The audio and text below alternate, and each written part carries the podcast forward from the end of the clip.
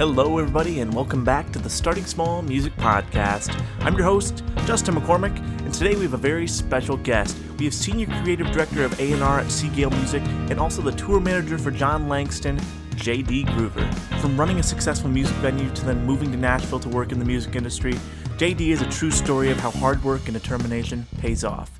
I know you guys are going to learn a lot in this episode. I hope you guys enjoy, and we'll see you at the end.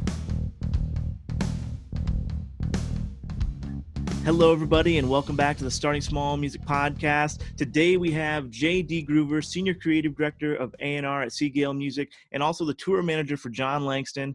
How you doing today, J.D.? I'm good, man. Just getting my day going. For sure, for sure. So, uh, kind of talking about you growing up. You grew up in Kingsland, Georgia. What was your childhood like?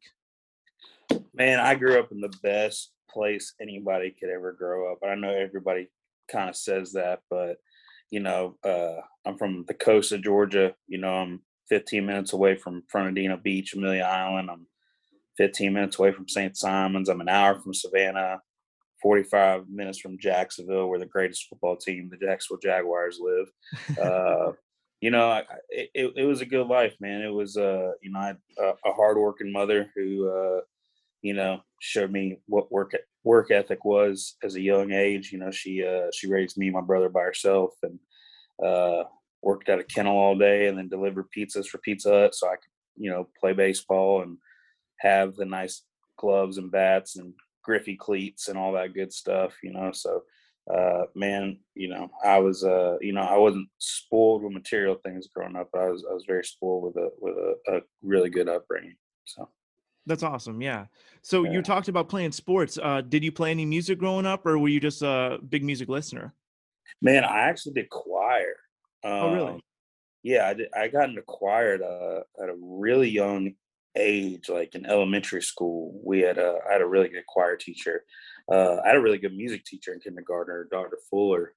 Um, now he's like a principal for the middle school or something. But I, you know, I remember you know, as early as kindergarten, just loving music class and, you know, joined choir and I did choir up until my second year of college, which was, you know, I was just a low bass. So it wasn't, wasn't like I could sing that well. It was just, I could, I could get down low in the, in the, in the notes. That's pretty much all I did. So yeah, I mean, I've always had a, a passion for music, man. That's awesome. Who were uh, some of the first like artists or albums you listened to growing up that like were some of like your first like favorite like artists that you were drawn to? Man you know growing up in georgia you know that you can you can say what you want about george strait being the king but you know in georgia it was definitely alan jackson for everybody.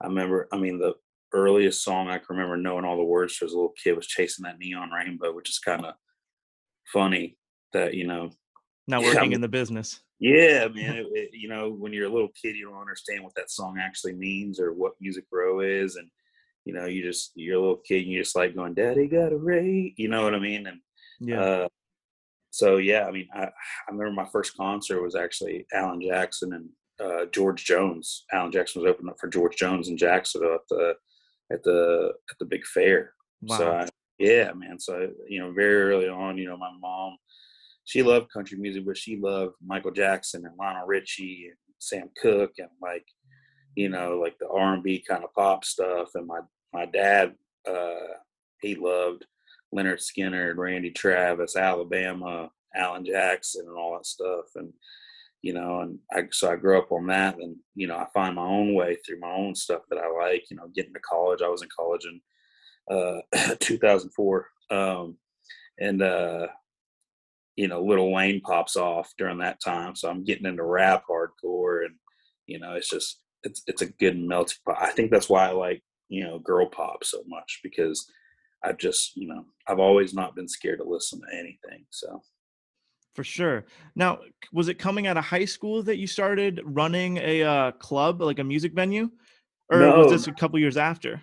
No, this was in college, man. We uh, I worked uh, at a at a at a bar in Valdosta, Georgia, where I went to school at Valdosta State, and uh, you know, I did that for those guys for a couple years, and then they wanted to go open up one in Tifton, Georgia, and you know, I had uh, I had four classes left, and I went to my advisor. I said, "Hey, these guys want me to come run this bar for them in Tifton," and uh, you know, I know I got one semester left. What do you think? And she's like, I'll never forget this because I thought I was going to go in there and hear, uh, you know, nothing's more important than college and, and all, you know what I mean?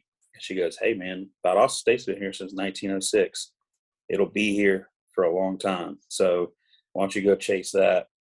And, and I'm glad I did. But, you know, side note, uh, I actually uh, got back into school this summer. I just did a Maymester and uh, uh, I've got one more paper to do, um, and then uh, one fall class, and I'll have a college degree. You know, 19 wow. years after I started it, so it's uh, well, it's early congratulations for that. Thanks, man. It's a lot on my plate right now between you know touring with Jon and uh, working up here at Seagale and finishing up. But it just you know, my mom worked hard, so she she deserves it. So Totally. Now, when you were running the club, you made the decision to kind of transition it from a DJ venue to a country venue.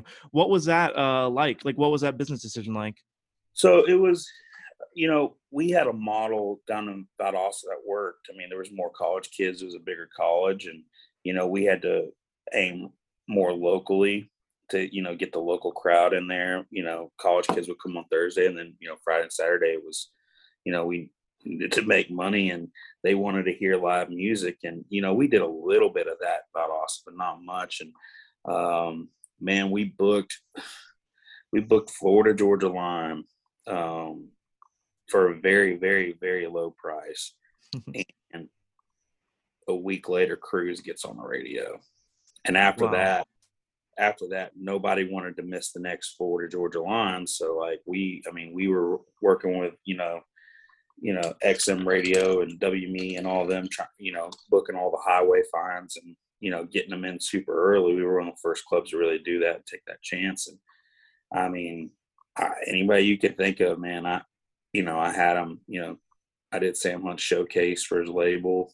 Um, Jon Pardi, Cole, you know, first person to ever play the bar technically was Cole Swindell and Adam Sanders, which was awesome. Wow. Uh, Cole, Cole, me and Cole go way, way back. And, um, this is when he was still just you know songwriting. He wasn't Cole Swindell yet, you know, the big you know arena selling artist and twelve number ones or whatever he has now, man. So it's uh it's been cool to watch him, you know, grow and uh, his latest record uh, is just is stupid good, man. So I'm I'm I'm so happy uh, for Cole. I keep a little I keep a little thing for Cole in my office every day. Oh wow, so, that's awesome. Yeah, I'm yeah, a big man. Cole fan as well, so I, I totally see that. yeah. And uh, so, I mean, that's cool that you have a cool relationship and history with Cole as well, because the tour, the artist you tour manage for Jon Langston, you guys are on the road a lot. So I'm sure that's cool. Like not only like working for an artist, but then also seeing like being on the road with friends as well. Yeah, man. You know, it's I, I'm, man. You know, I don't I don't want to sound all whatever, but you know, I'm not a lot of people get to do one thing they love sometimes, and I get to do two things. I'm very very blessed and very lucky, and I don't ever overlook that opportunity. And you know, it's tiring sometimes. You know, being gone on the road all weekend. You know, leaving Thursday night and then you know coming back in here Monday, so I have like a couple hours to myself on Sunday or you know, but I mean, I get to travel the country with my best friend and we get to, you know, play all these great and cool cities and go to all these cool venues that, you know, I always heard about. And, uh, you know, we've been to every state, I think, except for Hawaii, Alaska, and Montana. Wow. So, yeah, man, it's, you know, it's it, where I'm from, you know, I love where I'm from, but, you know, it's hard to get out of there sometimes, just like any small town. And um, you know, I've got buddies who are firefighters and electricians and work at paper mills and stuff like that. And you know, I get to come to work and listen to music, and uh, I get to go on the road and see cool cities. So I don't ever want to take that for granted at all. So totally. Now you started tour managing for Jon before you even moved to Nashville, right? Uh, a little bit, man. You know, I uh, I booked Jon as you know kind of a favorite of my fraternity brother, who was uh, you know his best friend growing up, and uh, he came and played the bar, and uh, he had just put Forever. I think Forever Girl was only out for like two months on YouTube or something, and I was like, all right, Tyler, like I'll give him a shot. So we put him in Valdosta, we put him in um, Tifton, and I mean, he brought, you know, Saturdays we had to close at midnight. So Saturdays was always kind of slowish sometimes because he wants to quit partying at midnight, you know. And that dude brought in almost 100 people. And I was like, who the hell is this dude? And uh, we uh, just got kind of close, you know, talking and, um, you know, and figuring out his, his long-term plan on what he wanted to be and, and, and, you know, who he was. And uh, I did a showcase for him for Kerri Edwards. Kerri Edwards manages uh, Luke Bryan, Cole Swindell, Dylan Scott now, CB30, Whitney Duncan, uh, Chayce Beckham, uh, you know, some really good artists. And we did a showcase for him and had Sony ATV come down and, you know, pump him up a little bit. And he, you know, sold the place out. At that time, a sellout was 800 before I got the big room. And uh, Kerri ended up signing him. And, uh, you know, she she asked me to move up and and and help him. So, you know, and you know, Luke Bryan and Cole Swindell and Kerri Edwards believes in you and Dustin Iton, you got to move. You know, I mean, you can't tell those people.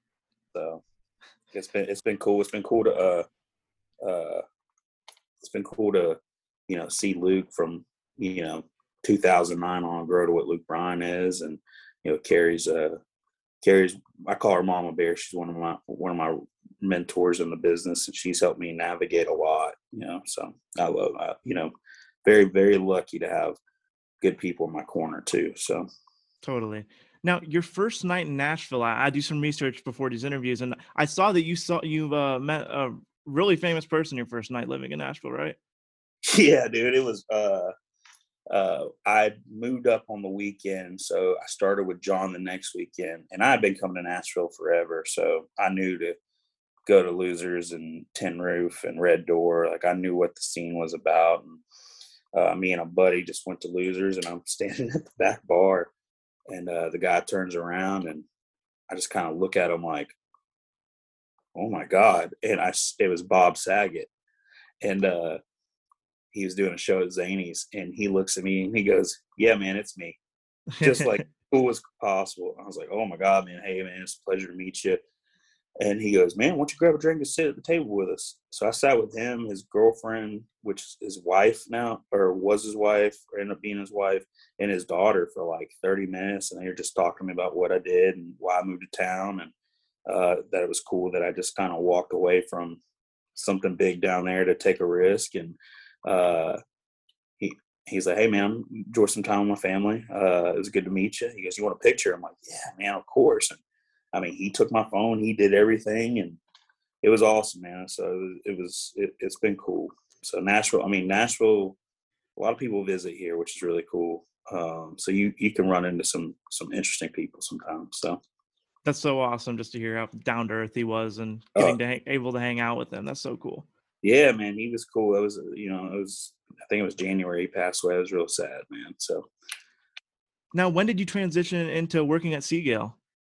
Uh, man, it's kind of a wild story. Uh, so Cole had always been in my corner as becoming a song guy. He's Cole always kind of hyped me up a little bit as you know having a good ear for songs and uh you know I I found out what a publisher does uh early on with uh I booked Dylan Scott to open or to play our gym jam, which is like our big one of our big parties every year.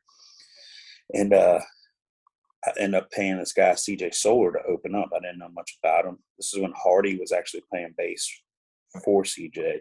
Yeah. And uh, the, his pub CJ's publisher Jake Gear came down because he always heard about this bar and wanted to see it. He always saw the hats and shirts in Nashville, and you know we had a good reputation of taking care of taking care of bands when they came down. And having a good crowd. I mean, it could it could be me, you, and a Lowe's bucket on stage, and on a Friday night, there's still going to be 100, 200 people in there, regardless who's up there. So it got people in front of people, and uh, I talked to Jake all night. I know he's a publisher, and I was like, man, I've always wanted to do that. Cole said I'd be good at this, and um, so I told Jon I'd move up, but like my ultimate goal was to get into publishing, and uh, I didn't want to you know, when I asked Kerri Edwards for a favor or Luke Bryan or somebody for a favor, it's I wanted to get me out of jail or you know something something good. I knew that you know I made enough connections where I could like navigate those waters eventually. Oops, sorry about that. Uh, navigate those waters eventually, and uh, so I moved up here and I took the tour manager job for Jon, and you know, I took some meetings and some stuff didn't kind of work out right away, and so I, you know, didn't want to blow my savings. So I worked at Daddy's Dogs, uh, which is shout out Daddy's Dogs. It's a great company. Sean, Sean and Andrew are two awesome humans. They pay well. They pay more than they should probably. You make hella tips, which is which is awesome. And you know, I got some cool stories about how you know 2017. You know, Lainey Wilson and Meghan Patrick and Faren Rachels and that whole group would just go to Losers sneak a beer outside and come sit with me and play their demos and uh, you know selling Kid Rock a hot dog one night, just random crap like that. That's crazy. One night, Jake Gear comes by and he goes, "Dude, what are you doing?" And I'm like, "Man, I'm just trying to blow my savings." And he's like, "So you want to still be? You want to get in the publishing store?" I was like, "Yeah." He goes, "Come to my office tomorrow." I'm like, "Okay." He's, you know, he'd been drinking, so I text him the next morning. He goes, "Hey, man, am I still good to come by?" I'm like, "He's like, yeah, man, of course." So I come over to Sea Gayle. Didn't know what it was. Didn't know, you know, I knew who Chris Ball was because I grew up loving Brad Paisley but I didn't know he owned the company. I didn't know Stapleton was here for like 13 years. I didn't know about Jerrod Niemann or Mike Ryan was here or, or anything like that or what they had going on. And, you know, Jake being a good publisher, he knew that, uh, he knew that me and Cole were close and I could get him to listen to songs. And at that time he hadn't cut an outside song yet because Cole is a great writer. Great, yeah, great. sure. Writer. I mean, he's a hall, he'll, he'll be a Hall of Fame writer. And, doubt. you know, so, uh, my head, I'm like, man, if I could just prove that I, you know, know these guys like this and can get them to listen to songs, like I, you know, I might have a chance. So I went to Texas and I played Cole a couple songs. He ended up holding two and then cutting one called Somebody's Been Drinking. And so I got a cut as a publisher before I even had a job, which is like kind of unheard of. Yeah. And, uh, and so I went home with the writers because when you you get a cut like that, you go you know you go to Winners and celebrate and have a couple beers. So Jake invited me to that. And Jake's like, man, I'm going to talk to Chris and Mark about this because I you know I, I think you could be beneficial for us. And man, so I, I met with Mark Driscoll, uh, who is one of my other mentors in the business. So then then I met with Chris Dubois, uh, who's a great boss, and he's you know he lets me kind of you know navigate my own waters a little bit and uh and then I didn't hear anything. And I'm like, damn, again, you know. So I'm working Winterfest in Centennial Park. It's nine degrees. It's snowing for the first time. I'm pushing this. They wouldn't let me drive the van up this hill, so I'm having to push this cart, drag these coolers, set up this tent. The girl that was supposed to help me didn't show up because it was nine. It was nine degrees at six in the morning Wow. you ain't selling a hot dog until noon. You know what I mean? I'm just Right. sitting there miserable, and it, it, it's one of the few times that you know I'm having a knockout drag down with God. I'm just talking. We're I'm just screaming at him, yelling all day, and just like, why'd you make me leave the bar? Why'd you, you know what I mean? Like, why why did I leave Georgia for this? And you know, was this the right move? And three o'clock on a Saturday, phone rings. It's Mark Driscoll, and he goes, "Hey, man, we just couldn't wait till Monday. Uh, we're going to offer you uh, a creative director job, and uh, for X amount of money and benefits." He goes, "Does that sound good to you?" And I'm like, "Man, you guys are idiots. I would have done this for free." Uh, That's Just kinda- awesome. kind of teared up a little bit because I was just like, all right, all right, you God pushed me a little a little hard that day for a reason." And um, and then uh, I didn't hear anything. I didn't know Music Row closed down in December. Like everybody, Yeah. kind of, I mean, it's shut down. Right. Uh, so I didn't hear anything for two weeks. I'm like, damn, did I get punked or like when do I start? you know what I mean? So started in January and of 2018, man, and I've been here ever since, man. I, it's a it's a good home, dude. So Totally. Now, someone that works in A and R, what is something that uh, not only that you look for in uh, a say a song that gets uh that you hear, or like if uh, you're out here listening to an artist, what do you look for? man it's a wide variety of things i think you know it's uh you know you know the artists i you know the artists and writers that i've signed since i've been over here you know and work with it's you know i just they, they work hard you know when i met jordan fletcher it was rome river jam and he was selling merch for muscadine bloodline and uh it was old dominion Langston, Riley, Muscadine was supposed to be Joe Fortner and uh, open up acoustic. Well, Joe, luckily, you know, sorry, Joe, but your car broke down that day. And I watched Jordan Fletcher without a cart carry these boxes across this big field one by one, wipes his face, gets up and sound checks. I'm like, who the hell is this guy? Plays his 20 minute acoustic thing, goes back to slinging merch. I'm like, man, that guy was good. And he's out here working his ass off. So, you know, uh, just hard working and, you know, and then sometimes people got the juice, you know what I mean? Like Jordan, you know, I signed Jordan Gray and um, Jordan's having a lot of success in the first year and a half of his pub deal. Um, you know, he's got a lot of major, major, major, major holds. I can't really talk about with who because I don't want to jinx him. But uh, and then uh, you know, track one on the Walker Hayes record and two on Lily Rose that that are already out. So I mean, he had a good first year, and you know, Jeb Gibson. I mean, Jeb is a little superstar, man. Like Jeb is just, you know, I, I love my roster of people over here. Lynn Hutton. Uh, he's got Eric Church cuts. Nobody has those. He's all over the Jameson stuff. Drew Green. Uh, got a couple with Langston. Um, and the Leaving Austin boys, man, they're they're a good time. So you know, I really enjoy my roster over here, and it's you know, there's not just one thing. Sometimes you just hear a song and you know. Sometimes you just see somebody and you're like, that's it. You know what I mean? It's it's it's hard to really pinpoint, but you know, somebody that just works hard and he's not he's not scared to put the work in because, dude, I mean, I don't know what the number is now, but when I moved here, 84 people a day moved here. They wanted my spot. They wanted their spot. They want your spot.